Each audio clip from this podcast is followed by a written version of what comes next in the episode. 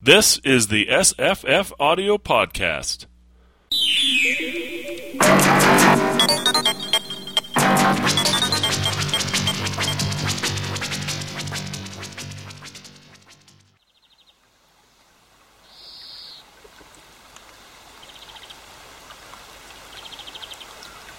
Hey doll, Mary doll, ring a dong a dillo, ring a dong, hop along, foul low the willow. Tom bomb, jolly Tom, Tom bombadillo. Hey come, Mary doll, dairy doll, my darling. Light goes the weather wind and the feathered starling down along under hill, shining in the sunlight, waiting on the doorstep for the cold starlight. There my pretty lady is, river woman's daughter, slender as the willow wand, clearer than the water. Old Tom Bombadil, water lilies bringing, comes hopping home again. Can you hear him singing? Hey, come, merry doll, dairy doll, and merry-o, goldberry, goldberry, merry yellow berry-o. Poor old willow man, tuck your roots away. Tom's in a hurry now, evening will follow day. Tom's going home again, water lilies bringing. Hey, come, dairy doll, can you hear me singing?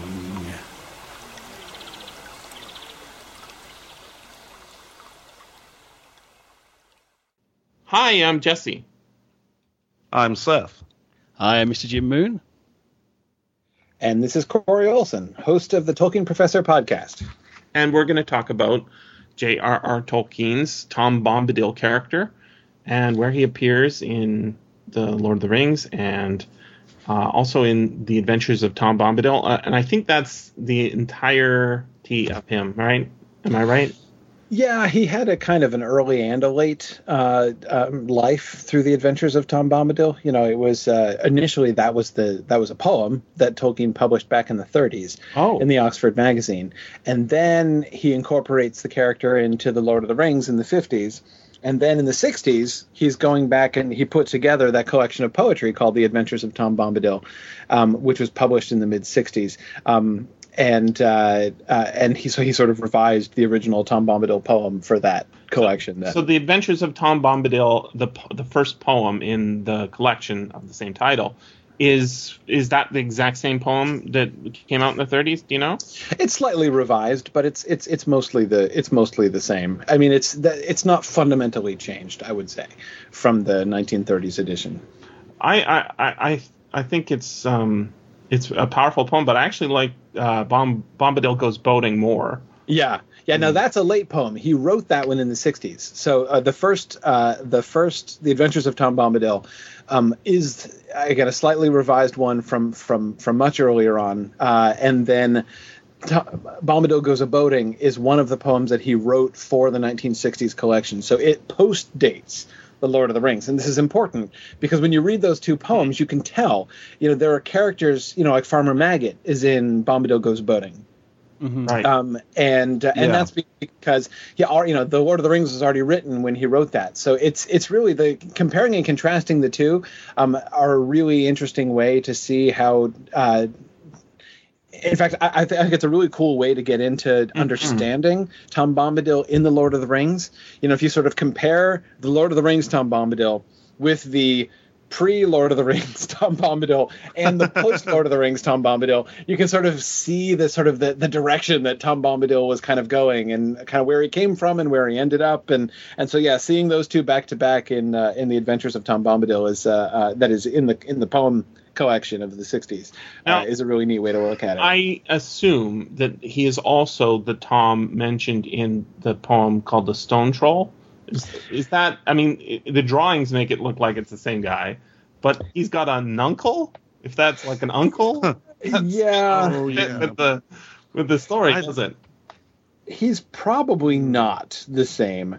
Um, you're right that the pictures make it look the same, though the pictures, uh, the pictures were drawn by uh, by Pauline Baynes. Um, you know, Not she's both. the yeah, she's the same woman who uh, illustrated Farmer Giles of Ham, and she illustrated the Chronicles of Narnia. Um, And in general, Tolkien liked her stuff. Um, but uh, but basically, this collection of poems was just kind of given to her, and she came up with these things. I'm assuming that the similarity of the name Tom is also what led her to give uh, the dude holding his foot in the picture, you know, after having kicked the troll, um, you know, a, a sort of Tom Bombadilian hat uh, and that kind of thing.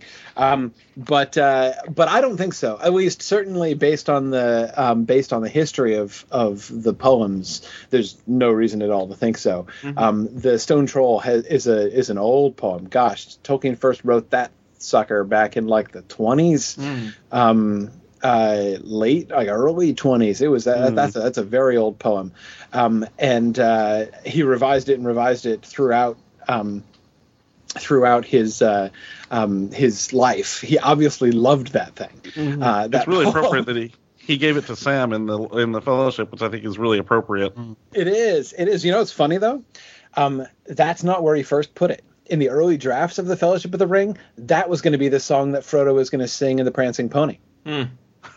and uh, and and so in the first draft, he uh, uh, Frodo sings the old troll song, and it's when he in the second time through when he imitates the kicking of the troll in the seat of the pants is when he slips and falls off the table, uh, and the ring falls on his finger. Wow. so then you know he revised it and decided the Cat and the Fiddle was was was a better tavern song, uh, and uh, and then you know after that is when he should. But of course the old troll song had to go in. I mean, there's no question about that.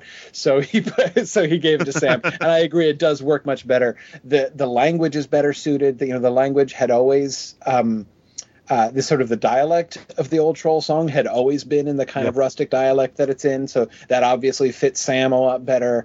Um, so no, I, I mean, it was certainly a brilliant revision choice on his part uh, to go that direction. But, um, but yeah, it's it's it's kind of funny to think about Frodo singing that song in the Prancing Pony.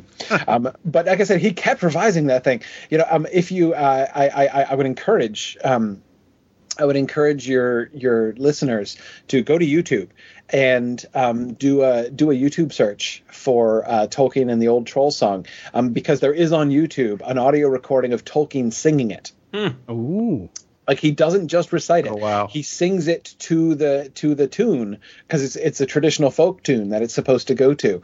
Um, and I, if you're anything like me, hearing Tolkien actually sing it to the tune because I had no idea what the tune was that he was supposed to be singing it to, um, and so it never made any sense to me. You know, like especially the. Um, Especially the parts, uh, you know, the like donor boner. Uh, you know, yeah you know I, I i had always i had always been really puzzled about the meter of that you know and and and i had realized as i was kind of reading it to myself and i read the lord of the rings i'd always been reciting it in this kind of like you know grandiose meter you know with like contemplative pauses on the rhyming lines you know donor boner you know and, and i was like it just it didn't work I, I was trying to make it work but it didn't work um, but uh, of course once i heard him singing it and i heard the tune i'm like that really fits very well it's like a, it's a very They're very very Tom Bombadilian um, sort of sort of rhymes though. They don't. yes it's like tin bone, thin bone, shin bone. Okay. right right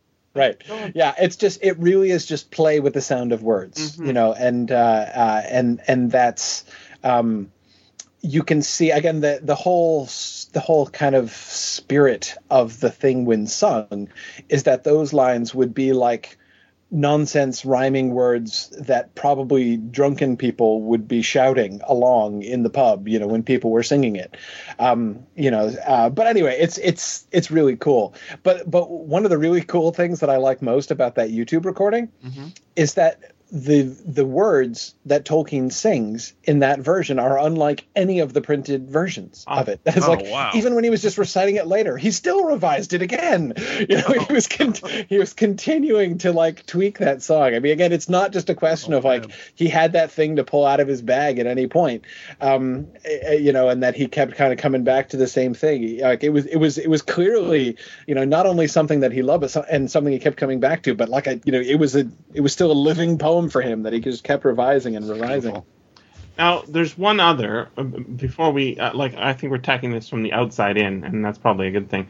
There's one other, Princess She. I really like Yes. this poem, or Princess Mee, I should call, say. Um, I really like this poem, and it is doesn't seem to be connected at all to the regular Tom Bombadil myth- No. mythos. However, um, there's a couple of minor things that I wanted to point to. One of them is that she wears fish's mail slippers in the same Yeah. way that Goldberry does in Lord of the Rings.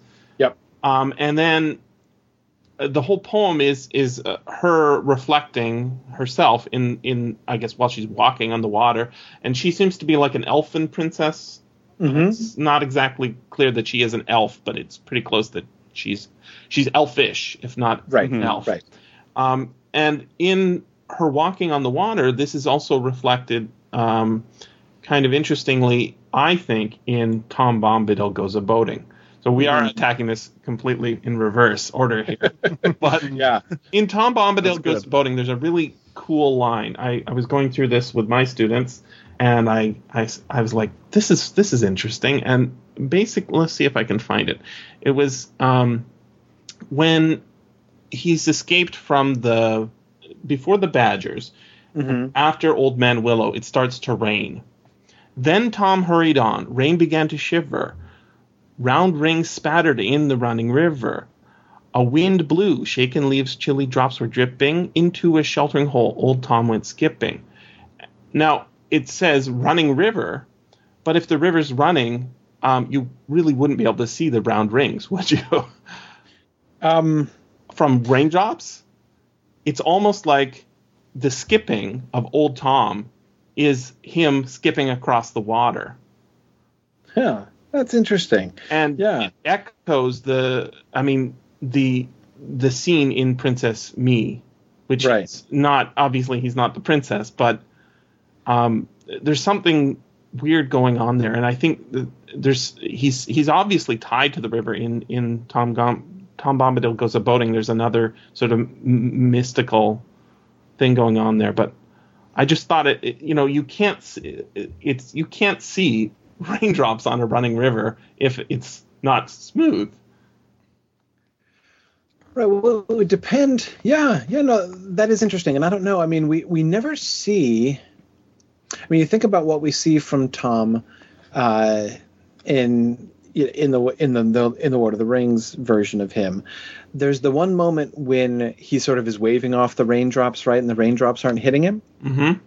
Um, other than that, there's very little that we see Tom do that is sort of magical, that suggests a kind of a different relationship with the world around him, apart from the fact that he appears to have authority over the things around him. can command anyone to go to sleep or Right, to exactly. up. putting people to sleep in the poem is certainly one of his specialties.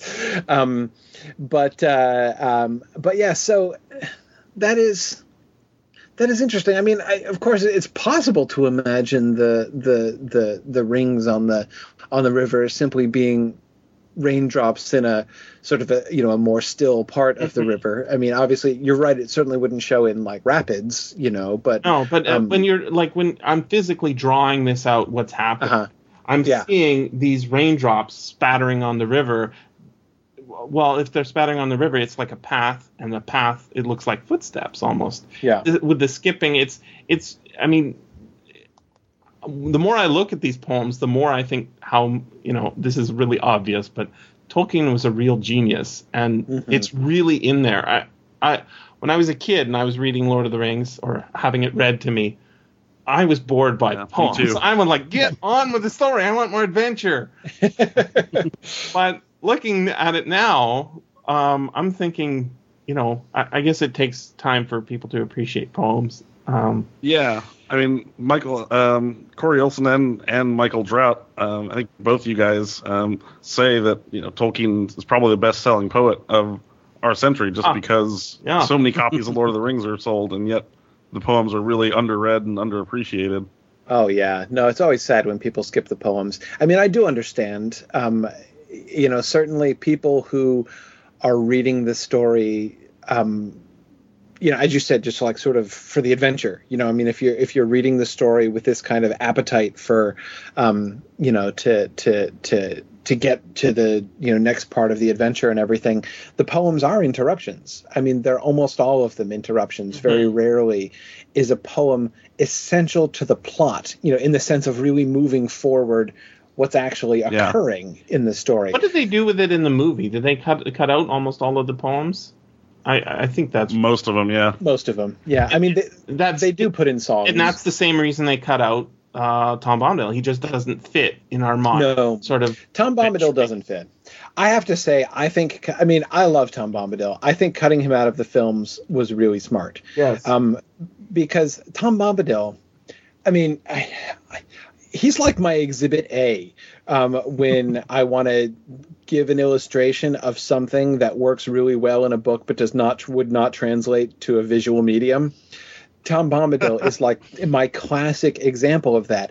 If you if you did a faithful rendition of Tom Bombadil, gave gave, gave him the exact lines, you know, just like basically give an actor, you know, give a really good actor the you know the these three chapters of the Lord of the Rings and say do exactly what it says. You mm. know make this come alive in exactly the way that it just you know don't don't don't change it. Don't do your own spin on it. Just just do exactly what it says. He would look like a, a complete idiot. I mean it would he would look like an absolute madman. People would be hiding their children from this person. Like it, I, I mean it, it doesn't work. I, I, and if, to actually see it i mean just like pay attention to the number of times it says that he just randomly jumps up in the air for no reason. Yeah. Like he would look like a fool on on screen. You know, if uh, you know if if if every time people turn to him and start talking, he leaps up into the air and and and and, and jumps across the room. on the uh, you know people would start like thinking it's not the right movie that something got spliced in. Right. Yeah. Right. Exactly. Exactly. So I mean, like I said, I love Tom Bombadil, and I think it work. You know, to imagine it works really well. Mostly because in some ways, I, I find myself that that you know, like when I did that exercise myself once, for instance, go through and pay attention to the number of time he's like jumping up or dancing around or something. Not even to mention like the lines and actually trying to to give someone all those lines and have them have them chant in the way that he chants. because you'll notice even Tom Bombadil's prose is in this same meter. You know, you were just reading some from the Adventures of Tom Bombadil, and that's one of the things that is most persistent from the adventure from the original poem that Tolkien wrote. Uh, and, and worked on back in the 20s and 30s. Um, you know, one of the things that's most stable is the meter. You know, the that that that classic Tom Bombadil, uh, you know, prosody. Um, you know, you let me out again, old man Willow. That sounds familiar. I am stiff lying here. There are no sort of pillow. Your hard, crooked roots. Drink your river water. Go back to sleep again, like the river daughter. Um, he talks that way, even when it is rendered in prose in the Fellowship of the Ring. Um, he almost always talks that same way. Um, Let me uh, let me uh, get a little example of this here. Um, let's see. Um, yeah, here's um, so I, I'm in I'm in just I open to a random page uh, in the House of Tom Bombadil. Um, and it's interesting because he's just been reciting. So having just had what is put as verse in the text, I had an errand there, gathering water lilies, green leaves and lilies white to please my pretty lady, right? But then he starts talking in prose afterwards. Frodo asks, "Tell us, master, about the Willow Man. What is he?" And Merry and Pippin don't want to hear about it. And Tom Bombadil responds, saying. That is right. Now is the time for resting. Some things are ill to hear when the world's in shadow. Sleep till the morning light. Rest on the pillow. Heed no nightly noise. Fear no gray willow. It's exactly the same meter. It's it's it's, it's in prose. but that's just how Tom Bombadil talks. He almost always uses like sometimes more tightly, sometimes more loosely. He always uses that same meter. Mm-hmm. And again, just like hearing an actor doing that, it would be hard, man. It would be. I think it'd be impossible to pull off. And frankly, I, I think he's better left on the page. I really do. I think it would have it would either they would have changed him into something that people who love Tom Bombadil would have hated, or they would have made Yeah. everybody else hate him by doing, you know. So, so I, I have no complaints at all. I think they absolutely did the right thing, but um, but it's hard, you know. I do, I do, uh, uh, you know, I, I do love Tom Bombadil, so that was kind of a, it was kind of a wrench. So uh, I told when I I wanted to do this show, I told Mr. Jim Moon that I, I wanted to do Tom Bombadil because he's not in the movie and because he sort of nobody knows what to make of him. the characters don't know what to make of him and all that. And one of the things that I, I remembered, I I don't go back and reread The Lord of the Rings all the time, even though I love the book. I just don't reread very often books. And and yet I remembered one of the things that I remembered from you know 20 years ago or 30 years ago, whenever it was, um, was that I had this impression that Goldberry was dying, and um, I'm not 100 percent sure that's right, but. Uh, Jim Moon, did you sense that at all, or is that just my hallucination? Well, no, there, there is something to it because Tom's bringing her lilies that after we'll see her through the winter.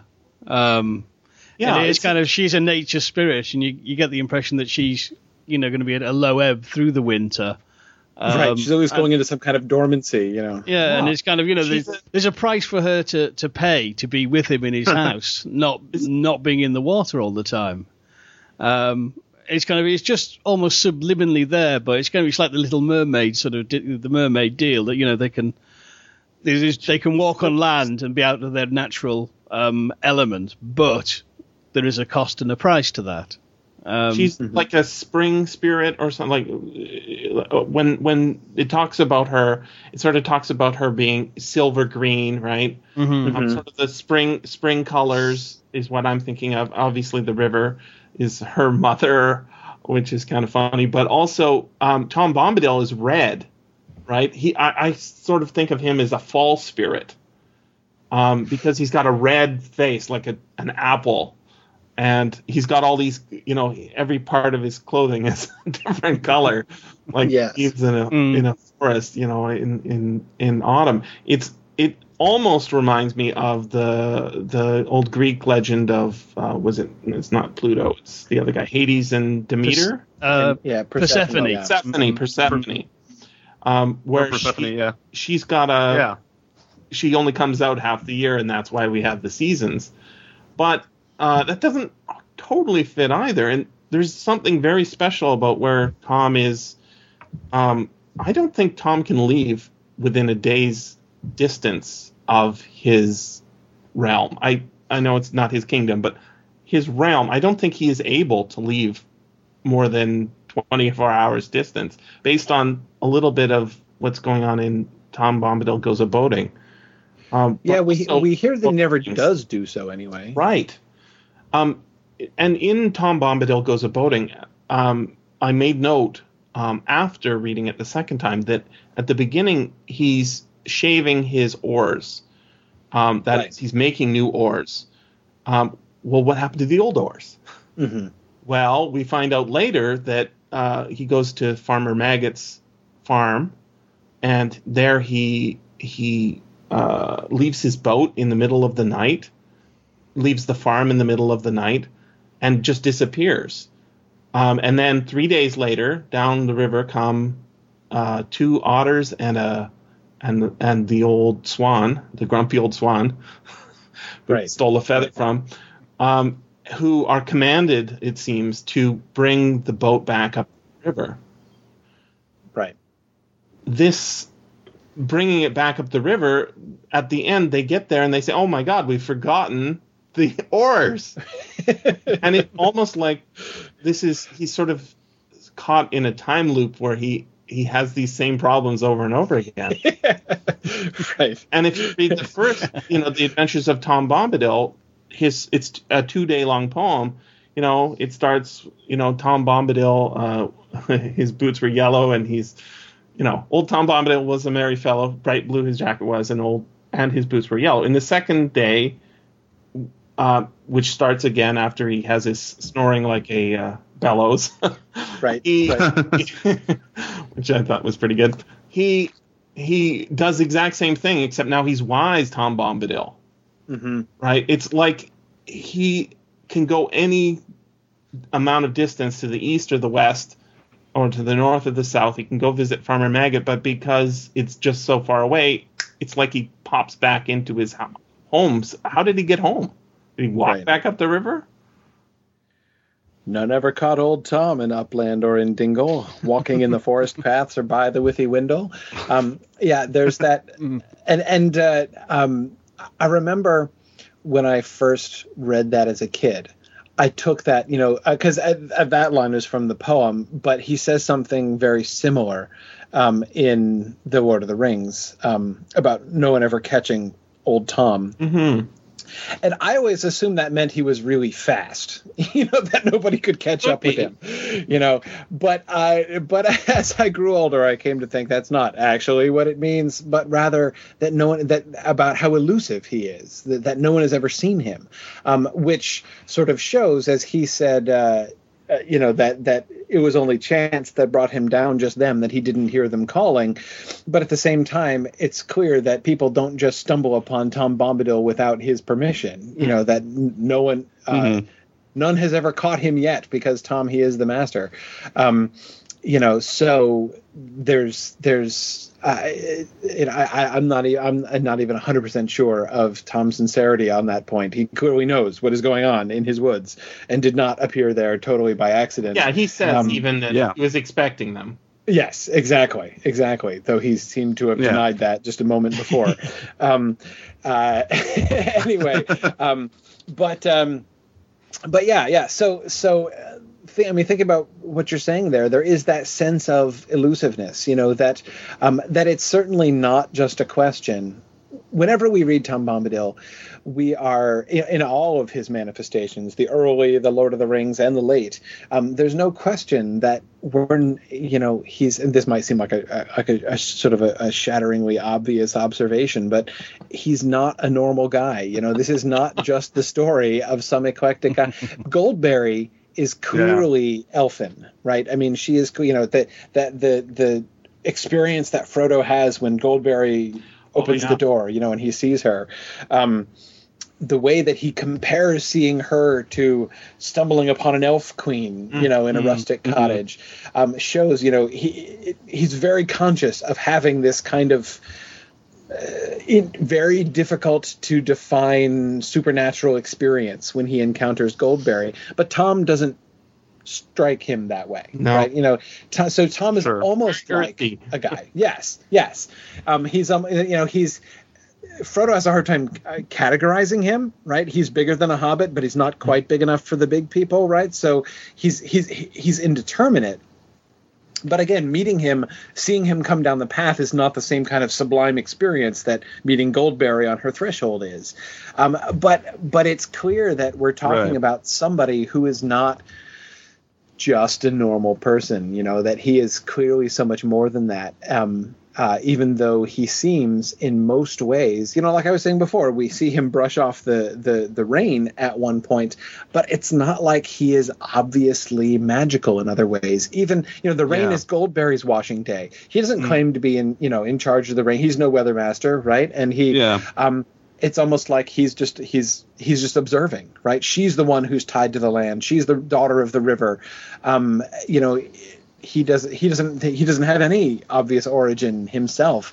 As Tom Bombadil is such a mysterious figure in this way, in all ways. You know, in They're some ways he acts like a guy. They're, it's almost like they're not, you know, they're, they're childless. There's no expectation of children there, right? Yes, They yes, obviously married. Uh, uh, you know, we we see their wedding in one of the poems, but they're, Yes. they've obviously been married many seasons, at least, um, at least two seasons, because they talk about, you know, this is her time of year for Right. this, and right. and Yeah. so it's it's not like um, they're a regular couple. Right, right. Um, I, I mean, in one way, I was thinking, you know, it's Tolkien himself, but I just don't see Tolkien uh, you know, hopping over hills the way that Tom Bombadil No. does. No, And the no, same Tolkien. way, he is older than than the Lord of the Rings. You know, the book that he Yes. in. Um, the character's older now apparently as well, right? but also Tolkien is older than the Lord of the Rings, and and uh, I don't know if you guys have all. I, I asked Seth, but I don't know if he's you other guys have seen Babylon Five. Uh, I haven't. Okay, well, you definitely should because the guy who wrote that, J. Michael Straczynski, obviously a huge Tolkien fan. Um, One of the characters in in there is very, very much uh, at least age like Tom. He's older than the universe. Mhm. He's named Lorien uh, as well, Hmm. which is interesting if he hadn't read Lord of the Rings. But um, he he has the ability to um, be protecting. It, I mean, that show you have to see that show because it's full of. It, it's got the the bad guys are called the shadows, Mhm. and the good guys are essentially elves, or there's a couple groups that could have been elves. It's very much sort of a space-born retelling of the Lord of the Rings. That's interesting. Hmm.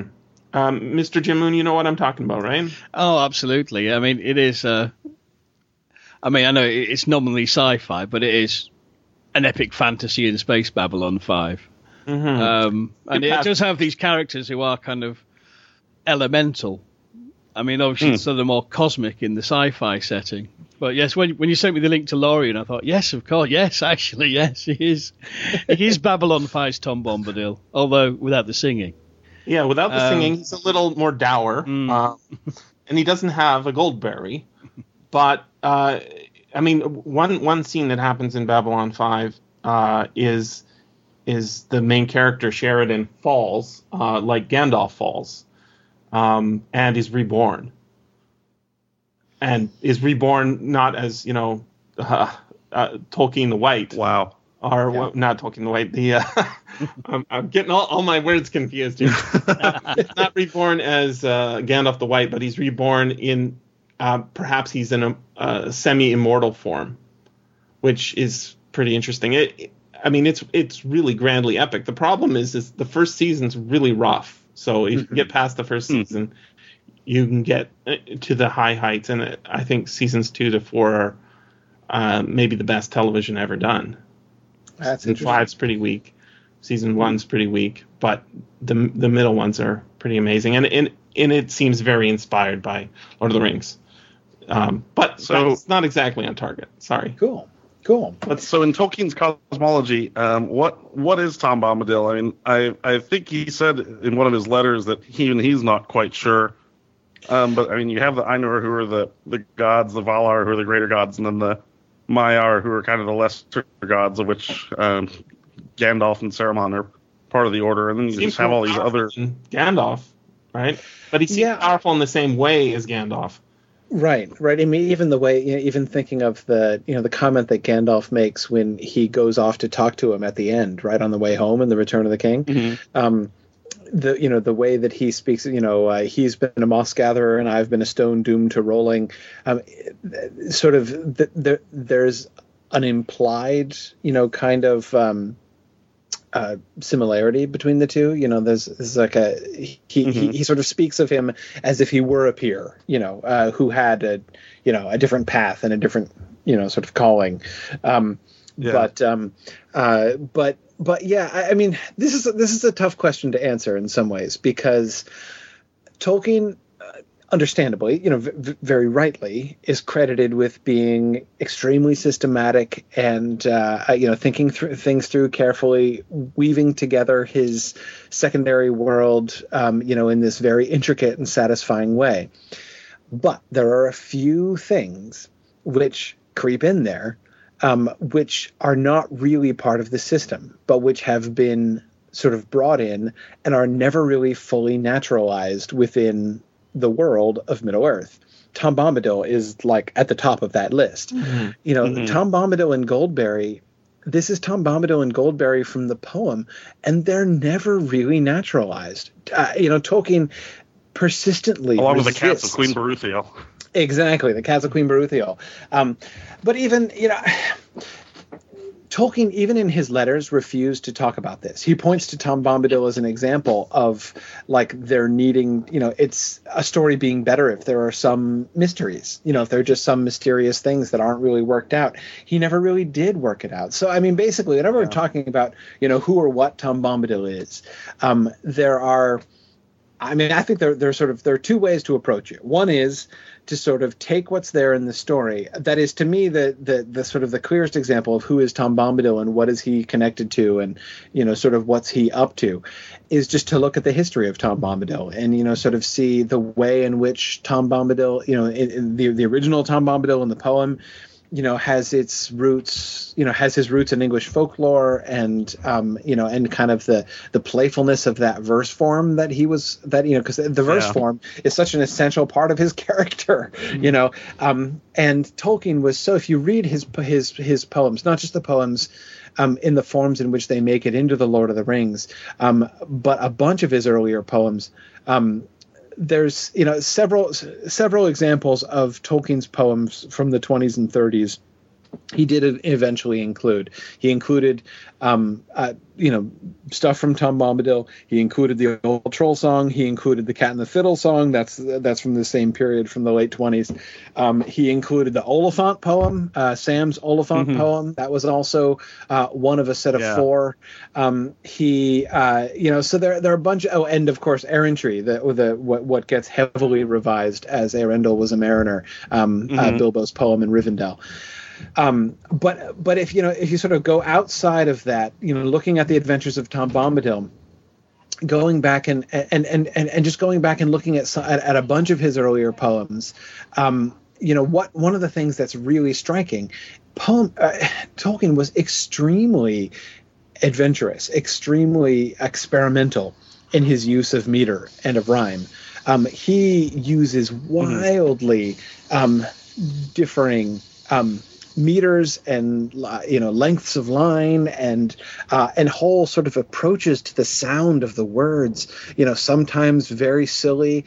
Uh, and uh, you know, with like nonsense words and stuff. Sometimes, um, you know, very solemn and serious, and uh, and the, the the the you know the he had just an incredible range, um, and so so yeah. So I actually think the the the meter of you know the Tom Bombadil meter is really an essential part of his character.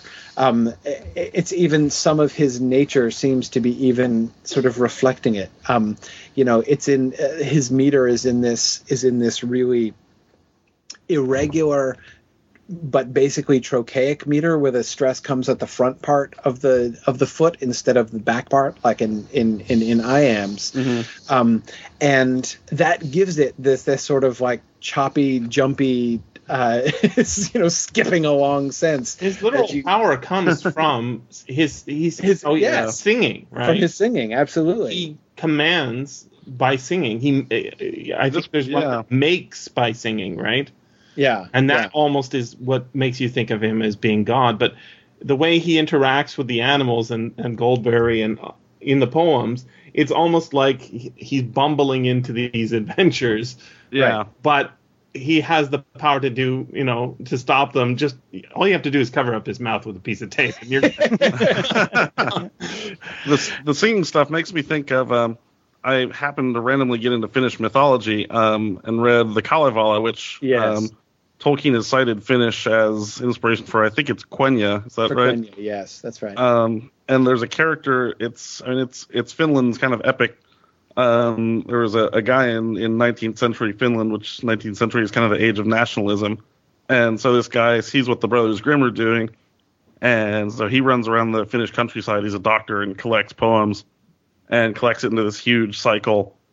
And there are several characters, but one of them is a guy named an old sage named Vainamoinen, and he's Yes. um, he's a singer. And one of the cantos, he gets into a singing match, and um, and they're doing all this very like he ends up seeing this guy into the ground literally. yeah um, yeah but he uses the verbs uh, to sing in a really tra- in, in the, the same transitive way that um, Bombadil says, you know, I'll sing, I'll sing up a wind and and, and blow your leaves away. branch Yeah, away. yes yes yeah. So Yep. that's the connection I I always make with Tom Bombadil. I agree. Yeah, there's a lot of Wainamoinen. In, I, I, I, Tolkien loved the Kalevala. Um, you know, that was um, that was a that was a, a, huge inspiration for him, especially in his early years, back in the teens uh, and twenties. Um, that's ultimately where the Turin Turambar story mm. came from. Kullervo, um, yeah. Kullervo, yeah. But um, uh, but anyway, um, uh, he so so yeah you're right that that that whole sort of spirit of his singing is a huge part of him I mean, the reason why I, I, I go back to these things is that to me you can't just approach tom bombadil in the lord of the rings as if he simply grew out of you know that mythology you know the myth as if he as if he's a natural outgrowth of the lord of the rings world because he's not. Mm-hmm. he's emphatically not. And you know there are other characters which get folded in to the lord of the rings world which you know were originally part of other stories. Um, but tom bombadil's alienness i think is is is important to him you know i mean if you just read um, it's one of the effects that, that, that those chapters in the Lord of the Rings almost always have on people. I mean, almost nobody reads that without the sense of like this is a little strange like they've entered this kind of different world and then they go out of it again you know when they arrive in Bree they're in the same kind of world that they were when they mm-hmm. left you know Buckland the but in the middle dragon, yeah yeah they're in this other kind of place you know and it feels really strange. So if you approach it if you approach tom bombadil as you know with simply the insistence like well obviously you know he is an organic part of this world because everything is an organic part of this world um, then i don't think you're really going to be able to understand it. You need to kind of take him on his own you know?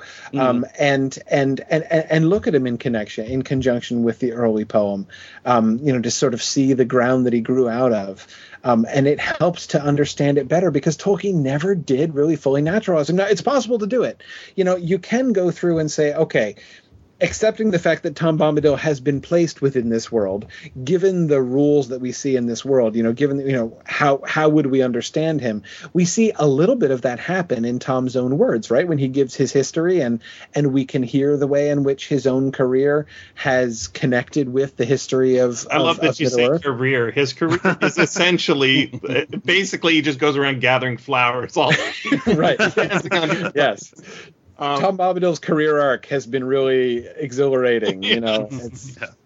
Uh, yeah, uh, yeah. There, there are some continuities, I think, between other character s- scenes placed in Lord of the Rings and in The Hobbit uh, that I want to touch on. Um, so, for example, I just watched the second Hobbit movie, and the Beorn. I, I had forgotten about Beorn pretty mm-hmm. much but he sort of se- serves the same function. You know, in between um, dangers, there's uh, you know there's a rest rest home.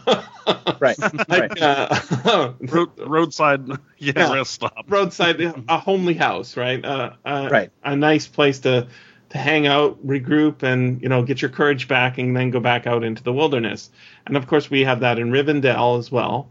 But I want, I'm wondering if there's there's more of them. There seems to be quite a few in the in the first halves of these stories, um, and a lot fewer homely homes. I guess there's uh, uh, the Forest of Lorien later on, um, but that doesn't start off all that friendly either. Right, right. Um, it's, well, I mean, it's quite par- like uh, just looking at the Lord of the Rings um, and compa- comparing it to The Hobbit. I'm thinking like, okay, in Mirkwood, that's kind of like Lorien. They starts off sort of unfriendly. I mean, it, there's these episodic parallels that I see in other fantasy yes. derivative of Tolkien, but they always leave out these these friendly. Um, you know, woodland people just yeah, right. welcome you into my home and have have a, a cup of mead. Have some yellow cream and, and honeycomb and, and honeycomb. Yeah, it's a vegetarian, by the way. It seems. Yeah, yeah, yeah. Th- that line, of course. Um, uh, you know, when when he's reviewing what they're feeding them, mm-hmm. yellow cream and honeycomb, white bread and butter. Um, that that line is taken word for word and of course it's in prose in the Lord of the Rings, but that line is taken word for word from the poem, The Adventures mm-hmm. of Tom Bombadil, where it is the description of Tom and Goldberry's wedding feast. Mm-hmm. Um, which I always think is kind of cute. You know, it's like they're still eating the same thing that they had at their wedding feast. you know, who I guess that's sort of the indication that like the honeymoon is still not over for Tom and for Tom and Goldberry. I guess Take some of the Um, wedding cake out of the freezer and exactly right. That's that's just the thing. Uh, but uh, anyway, uh, it's it's. I think one of the things that is kind of underappreciated um, about that kind of, the kind of pattern that you were describing, this sort of the the homely house phenomenon, um, or in Bjorn's case, queer lodging, right? I mean, it's uh, um, is But that he was, they- a, he was a veggie as well, I think, right? he was he was yes, I mean, that's he's right. got no Goldberry, but he he's got he's he he's got that sort of this is my domain, right? Yep. I can't go Yep. farther than this. I, I think he does later on, doesn't he? He does, yeah, yeah. He, he's he doesn't restrict himself geographically in the same way that Tom Bombadil does, but again, he's a totally different kind of you know creature, and his his sort of his power is very different. But I think one of the things that we we get through that, and we're sort of thinking about this pattern. Um, Tolkien loves to bring us into you know to sort of encounter different worlds. You think of the way that he talked about and wrote about fairy stories and how fairy stories are not about are not stories about fairies but rather they're stories about mortals who blunder into fairyland and mm-hmm. have encounters. And really even you know all of his stories are like that.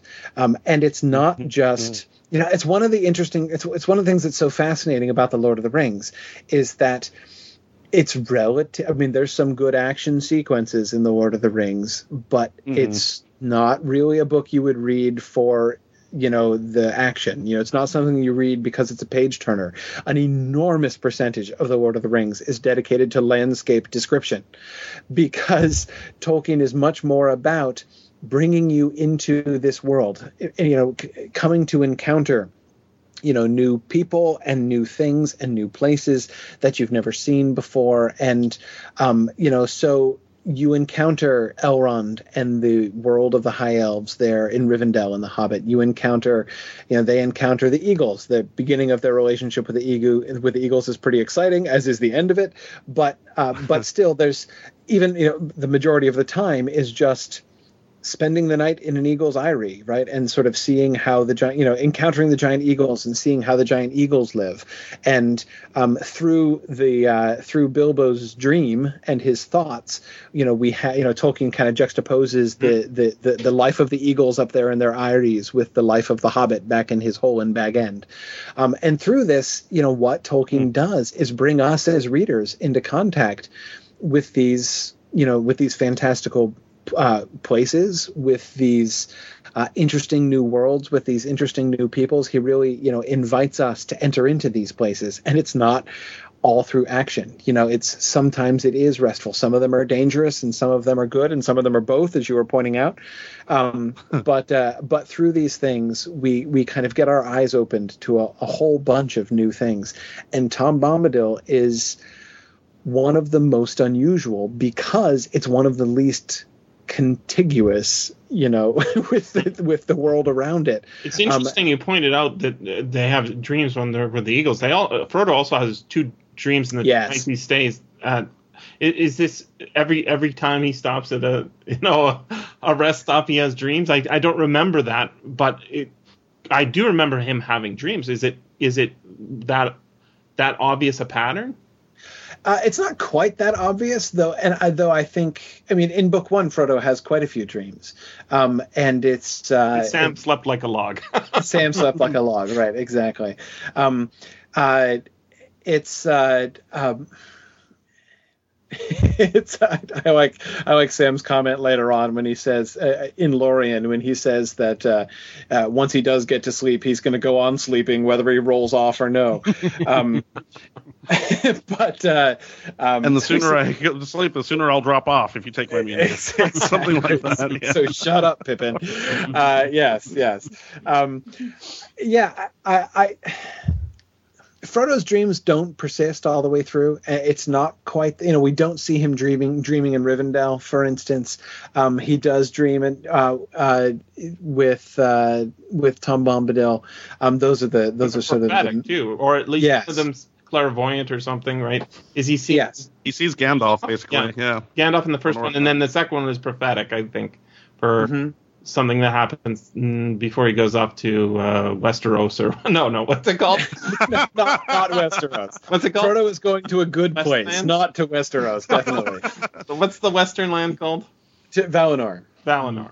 Yes, yes. Well, Tol Eressëa, the It's Lonely to the Island. west. That's Exactly. all. It is to the west. It is to the west. Yes, yes. All right. Tyrion. Um, but but yeah, yeah, no, that's right. That's right. The you know the um, the line which is quoted in a totally different place and in, in a very different context in the film. You know, the uh, far green country under a swift sunrise. Um, is uh, you know that that that that image is from is from Frodo's dream. How did they? Uh, I, it's been a while since I've seen the movies as well. I, I, I mean, Tom Bombadil says, "Don't go near those barrows." Right? Then what happens? They go near the barrows.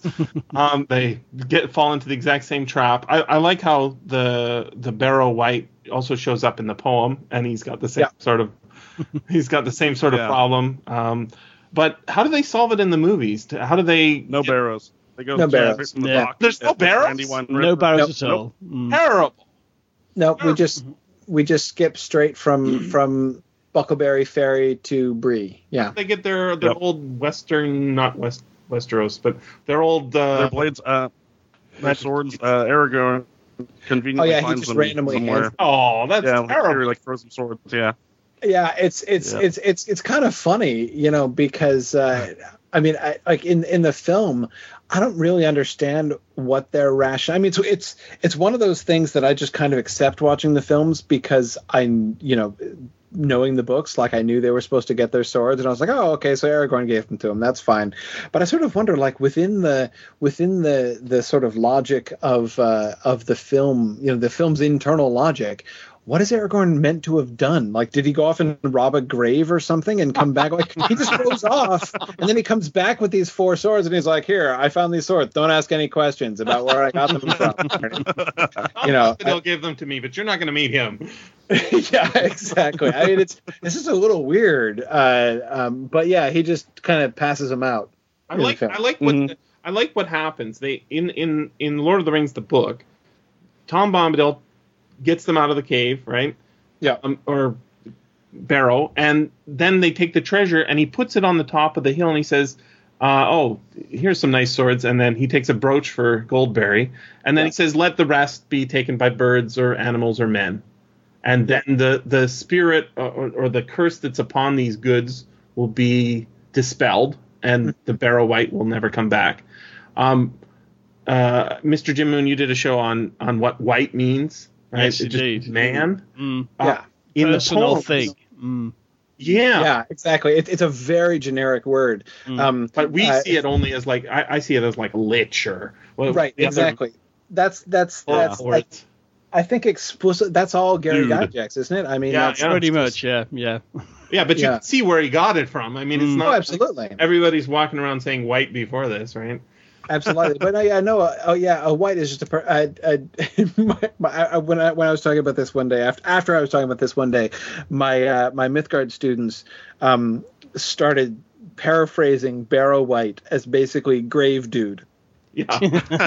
It's like they're just visiting the grave dudes. Well, it's Um, right because uh, Yeah. that's literally what it means, right? Yeah, Means yeah, yeah. That's it. Man in the hill or man in the barrow. People, Barrow folk. even Mm. Barrow folk. Yeah, the exactly. badger folk and the barrow wights, right? Yep. Yep. Yep. old and old and Middle English have so many words for man. I think um, There. if you read uh, Gawain and the Green Knight, which is all Oh, yeah. it's a Middle English poem and it's all about alliteration. I, I think there are probably like at least twenty words for Mm. guy or dude Yeah. in there. Yeah. Absolutely. Like there's gome, there's Gome, there's all Tolk. sorts of crazy Yeah. Yeah. Yep. Absolutely. crazy. Yeah, and it's you know it's it's uh, it, whenever I'm reading those, I always have the sense um, of how much I must be missing. You know, how much nuance I must be missing. Yeah. Because I mean, you know, we have a lot of synonyms for things like. But you know, there's usually some kind of connotational difference between one synonym and another. It's a kind of Um, difference, yeah. Yeah, but uh, but yeah, when I'm reading something like Sir Gawain and the Green Knight, I'm very often like, okay, yeah, that word also means guy, right? Okay, good. So see, but it clearly doesn't just mean guy. I mean, I suspect that there were, you know, nuances of connotation between, you know, Gom and Tolk and mm. uh, and all these other words, uh, which uh, which are really just kind of going over my head. It's uh, it's it's it's it's very interesting. But yeah, no, they did have a lot of right by ha- by having just written culture.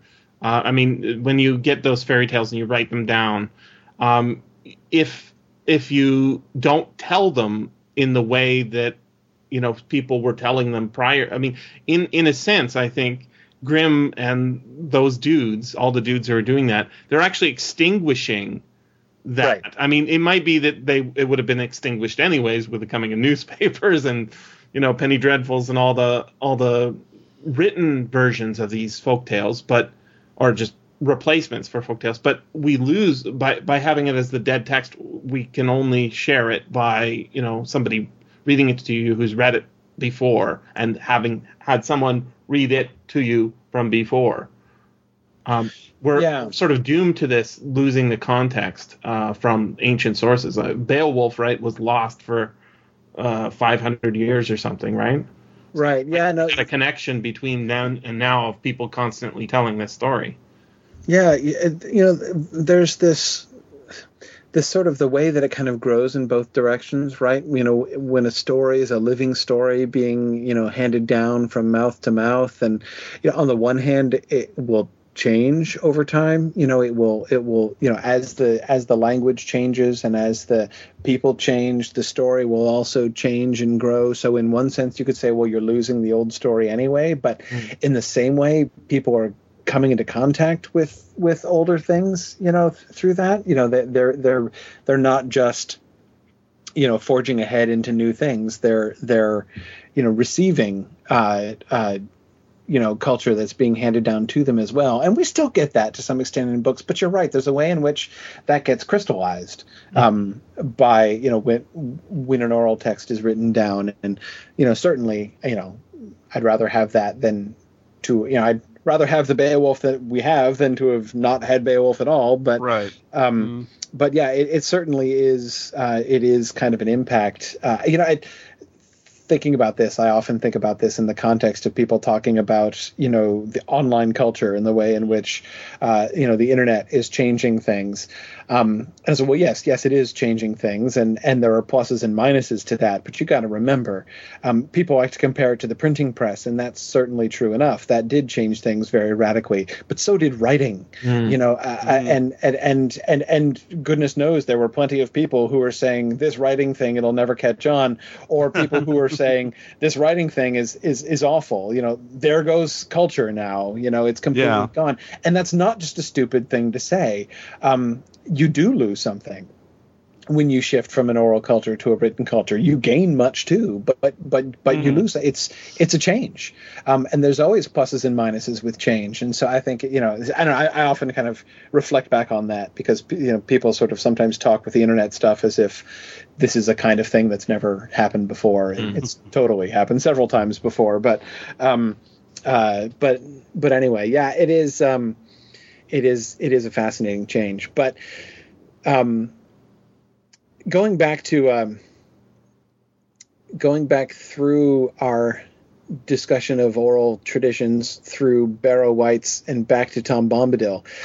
The encounter with well Tom Bombadil and the thank you, thank you very much. The, the encounter with the Barrow Wight is to me a perfect illustration of how Tom Bombadil doesn't fit in the world, like how difficult it is to really fit him. And again, and I would like to emphasize when I say he doesn't fit, I'm not suggesting at all that this is like a shortcoming on Tolkien's part. I'm not saying like you can Tolkien see, really screwed you up. can imagine an editor saying, "What's in, what's this in here for? Let's cut it out and make the book a little shorter, and a little more tight." Yeah. I mean, oh, today, if you mm. tried to submit this book, if there was such a thing as a fiction editor anymore at any of these companies, that would be the thing they would point to. Oh, you gotta think so. Mm. I can't imagine anybody accepting the Lord of the Rings. I mean, if if the Lord of the Rings had never been published and and Tolkien were just alive now and submitted that to a to a publisher, I mean, it's so hard to imagine because of course Tolkien has had such an impact on fantasy publishing that you know imagining the modern publishing world without Tolkien is is very mm. challenging. Mm. But anyway, um, but you're right. Let's do it the other way around. Imagine a modern editor back in you know in in the 1940s and you know receives the Lord of the Rings, oh my goodness, they would never have published the Lord of the Rings as it stands. Um, I, I mean, th- yeah, I mean, they would have cut the poems. They'd have cut Tom Bombadil. Boy, there's so much deadwood in this story, you know, that could be tightened up. Holy cow! Um, yeah, it's it's uh, it's it's actually to me a, a, a wonderful reminder of. Uh, no, I just I, I, I kind of struggle with the publishing world in a lot of ways. Oh, You don't, don't- Yeah. don't- just ignore it because it's uh, it completely insane. um, That's why Jesse doesn't Oh yeah, read anything older than 1900 usually, that's not true. I read the Lord of the or Rings. newer than 1900. Um, I'm just kidding. that's not true. I just I'm very I, I'm not subject to the market like Um, everybody else. But no, it's it's I, I want to I want to talk about uh, the fa- what happens when Tom Bombadil takes the ring from Frodo. What- Okay. Because I, I I think that that's you know exactly the center of this issue. He Mhm. does not respond in the way anyone else on the entire Mhm. Middle Earth planet would have Yep. to that ring. Right? Yep. He takes it, he fiddles with it, Right. throws it. uh, You can sort of imagine him juggling with it and playing with it, Right. and then Right. he puts it on his finger, and nothing happens.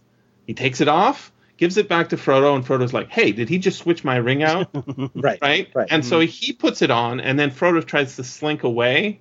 Um, uh, you know, sort of, he's gonna do, do evil, which I, I love. I, this is why I love the Lord of the Rings. Is is that ring is it's it's like nuclear weapons. You got to get rid of it. You can't have anyone using it. So he's off. You know, maybe to find out who Tom Bombadil is. And Tom Bombadil looks over at him, even though he's invisible, and says, "Go sit down, my lad." And what does he do? He takes his ring off and goes sits down.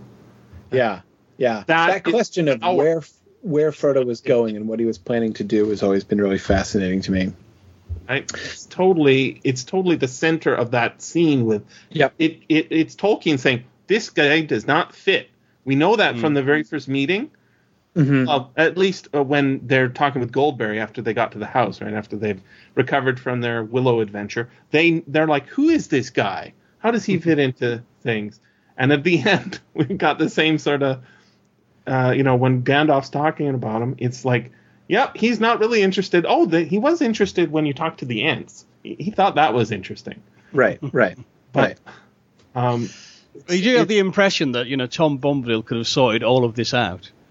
I mean, e- everyone says with Lord of the Rings, why didn't you just That's fly right. the eagle, eagles to Mordor? And my question is, is why didn't Tom Bombadil sort it out? Because he could just walk up to Sauron and go, "Hey, good fellow, shut thy flaming eye, rest thy head. Here's ashes for your pillow," and that would be the end of it. Ashes for your pillow. I love it. Right. Right. Yeah. Yeah. Absolutely. Um, but you see, I mean, even on. like I think he could, but they could up. I no, I think that's why he can't leave, right? That's why he's got that border, you know, the 24 hour. I mean, I'm, I'm trying to crystallize here. within and his that's- border, even within his border, okay, like the Barrow Wights. So there's the Barrow Wights right there, okay, and he obviously doesn't like the Barrow Wights, and and, and the Barrow Wights are obviously in some sense antipathetic to him. Mm-hmm. He's a he is a good guy in general. He's a merry guy. He's a merry guy at the very least, and he breaks, as you were pointing out, he breaks the spell on the Barrow so that the Barrow Wight will never return. He only does it for that one. Exactly, and has never done it before. I mean, apparently, if he like bestirred himself and you know rolled up his sleeves and spent a busy afternoon at work, he could clear out the Barrow Downs entirely, right? I mean, seriously, how long did that take him? Fifteen minutes? You know, like it's.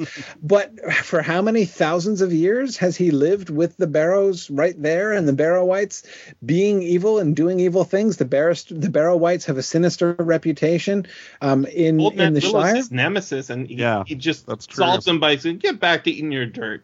Right, exactly. That, that you know, he's he speaks of Old Man Willow. Old Man Willow is clearly corrupt. You know, he's uh, Uh, you know, he's like a black his horn, right? Core, right? He's he's rotten in his core.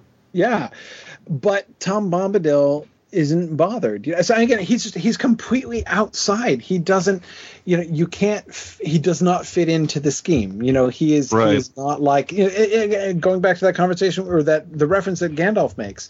You know, there is this there is this, uh, you know, when when Gandalf calls him a moss gatherer, there's more to that than just he doesn't go go around. You know, it's like he just he's part of the landscape, you know, and he's content with the landscape. So so yeah, like you talk about him taking the ring, like he's not going to be a crusader you know he's not going to go on this quest you know he's not he's uh, and gandalf says that gandalf says that at the council you know that Yeah. he would probably he says no such things have no hold on his mind he would probably just throw it away Yeah.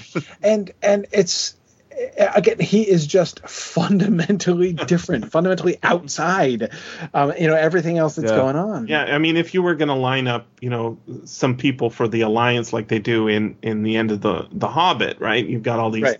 these heroes to fi- to fight the the the great dragon, etc., the goblins or whatever. Um, you'd totally want to have Tom Bombadil on your side, but it'd be like trying to get the most hippy dippy hippie to just sign up for the Vietnam War, right? He's just not going to do it. Well, it's, Yeah. more, it's Uh, more than that. It's like, it's like trying to recruit the weather itself or the change of the Right. seasons against it. That's Right. that's Yeah, what that's a good Tom's point. kind of rooted in. It's kind of it's nature's way. Whatever happens, happens. Yeah, right Uh, you know, Right. the, And- the and- doings of men and hobbits aren't his concern. yeah. He's Yeah. more interested in what the badgers are doing and their grubby grubby paws and earthy noses. Um, he- when he when he has these encounters, when Goldberry pulls him under the water, when Old Man Willow, um, you know, gets mad that he's getting his roots wet or whatever it is he's mad about.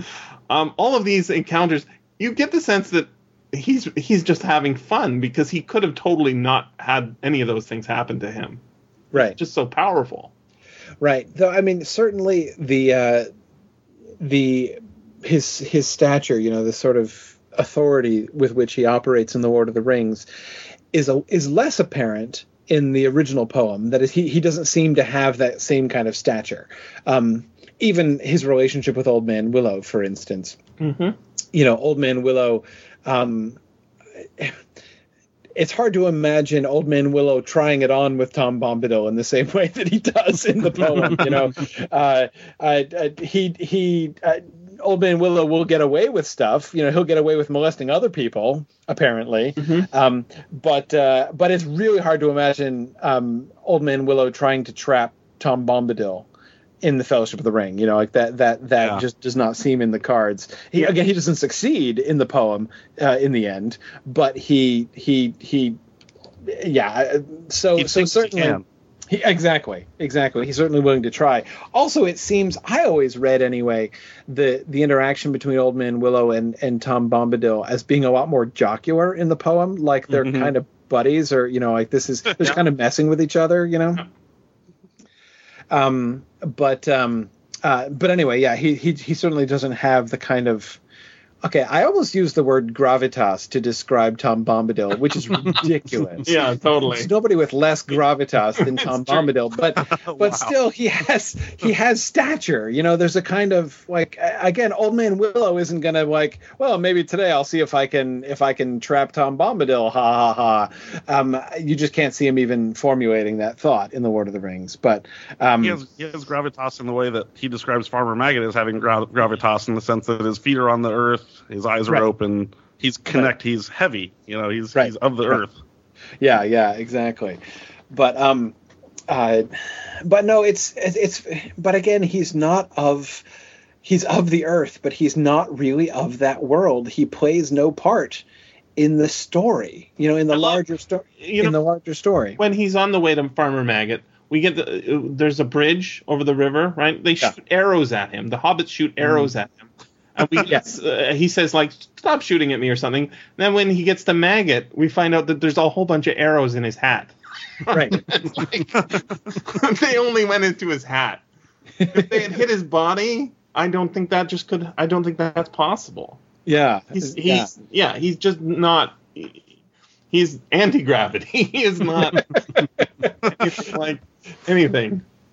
Yes, yes, yeah. But again, these are these are the things why I keep you know I keep wanting to say that he's not in this. It's not only that he's not a native part of this world, you know, that he was born, you know, within the world of this poem and and of these kinds of um, often sort of uh, silly, sometimes silly, sometimes often lighthearted, um, kind of fairy story poems that Tolkien was writing earlier on in his life. Uh, uh, like Princess Mee, you were describing Princess Mee is a really early poem. He wrote that one in the teens. That's like a 1917 poem, I think, originally.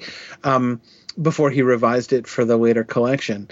Um, and that was back when he was writing you know the kind of elfin stuff um, not elvish but elfin Mhm. you know the kind of because uh, Mhm. he did write poems about tiny little diminutive buttercup fairies like that you can see that element in his description of fairy things and elfin things back in his writings in the teens and 20s um, and because again it's, it's sort of you know tom bombadil kind of comes out of that world and he never is naturalized. He just you know he doesn't fit into the story in any sense. He doesn't play other than you know sort of the encounter that frodo and them have with him. And you know they certainly emerge from his world um, with you know they're changed in some ways. You know they have learned some things and encountered some things um, that that that impact them in various different ways.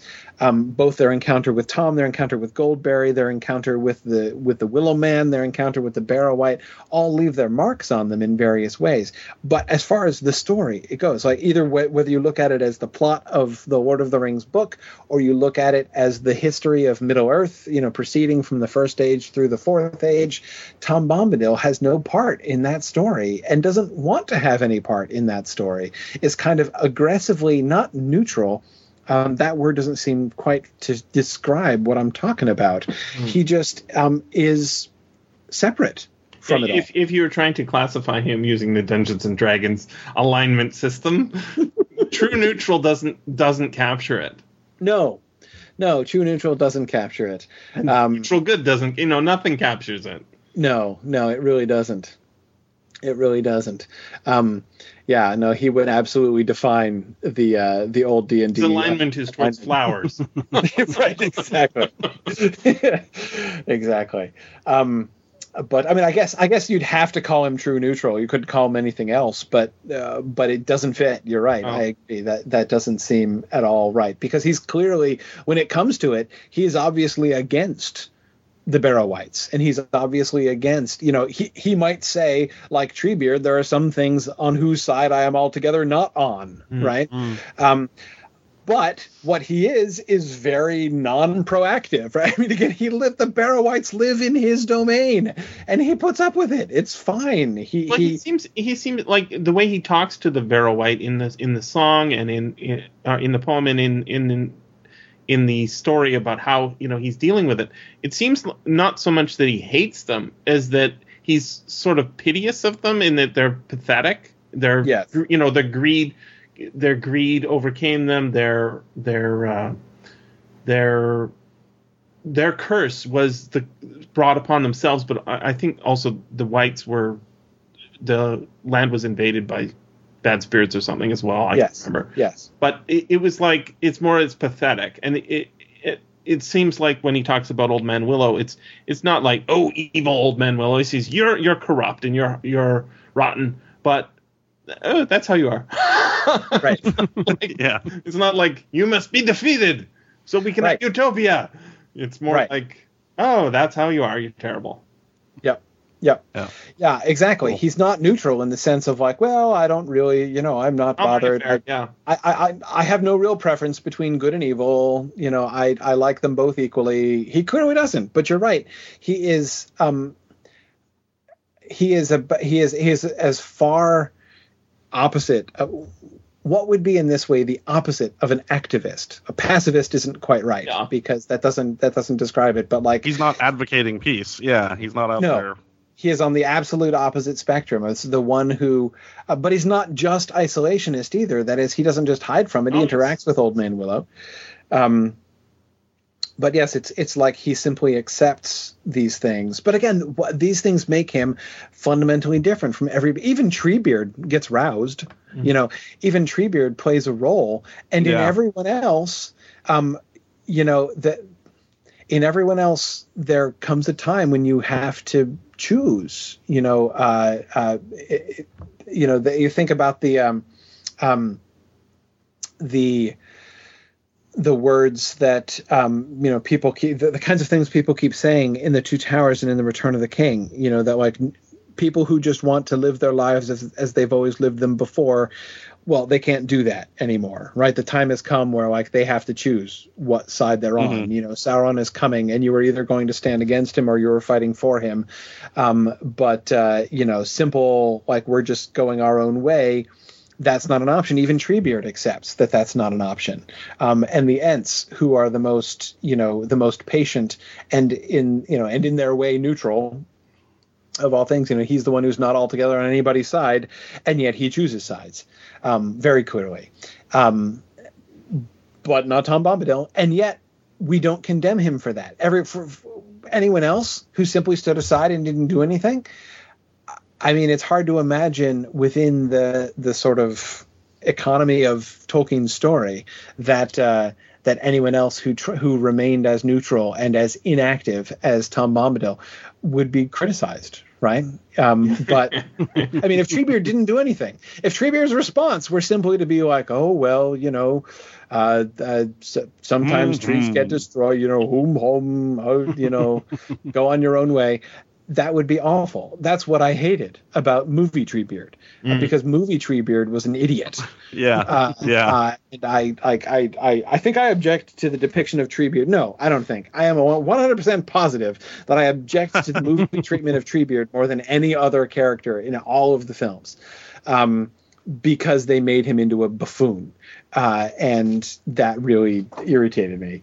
Um, Um, here's a question: uh, How come the hobbits never try the song after the time? Right? They next time they get into trouble, shouldn't they just say "Ho Tom Bombadil, Tom Bombadil, by wire, by Reed and Willow, by Fire, Sun and Moon, hearken now and hear us, come Tom Bombadil, come Bombadil, or our near is our near us." Why doesn't he? Why don't they just use that every time they get into trouble?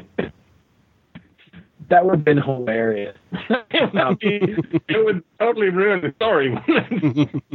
Could you imagine, you know, like Sam on the slopes of Mount Doom, yep.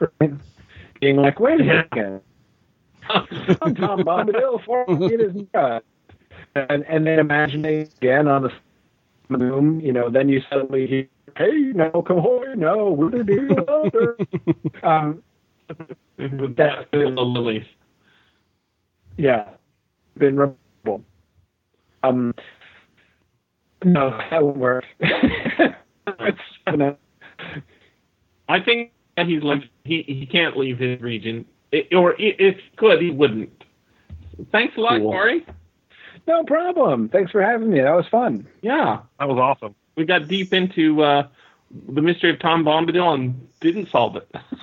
Yeah. no, it's not solvable. he's a Um, riddle. It's like Not Keats' to solve. Keats' negative capability, though. We're okay with that. Yeah, yeah, definitely. I would, I, I would want to make sure that uh, we we tell your readers about where they can find the Adventures of Tom Bombadil poems um, in the Tolkien Reader, which is still available. Uh, oh, is that still in print?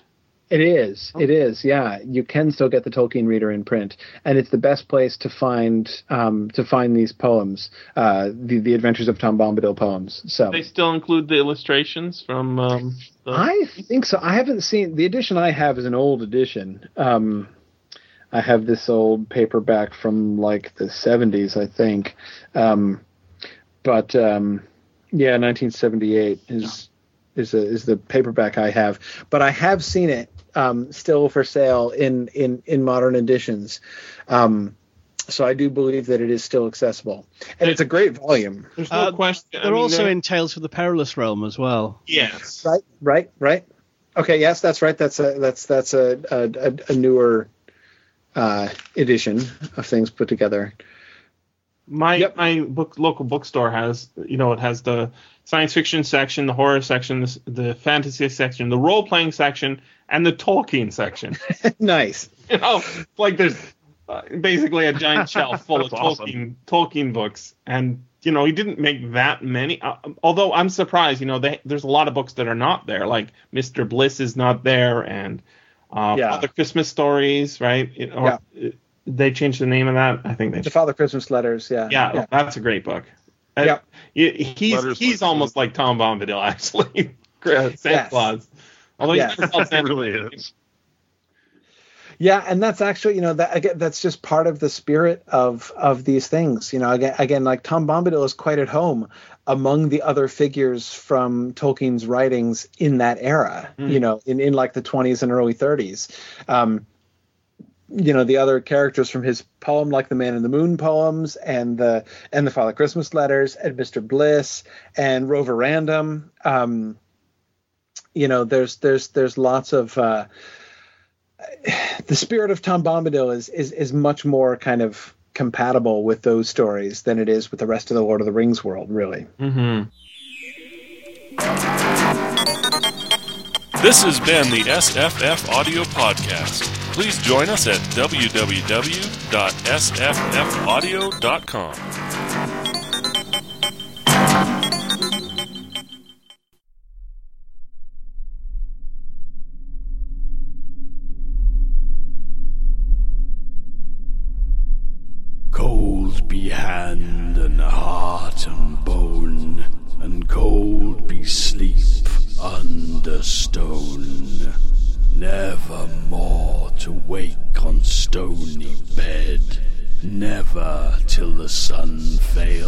and the moon is dead.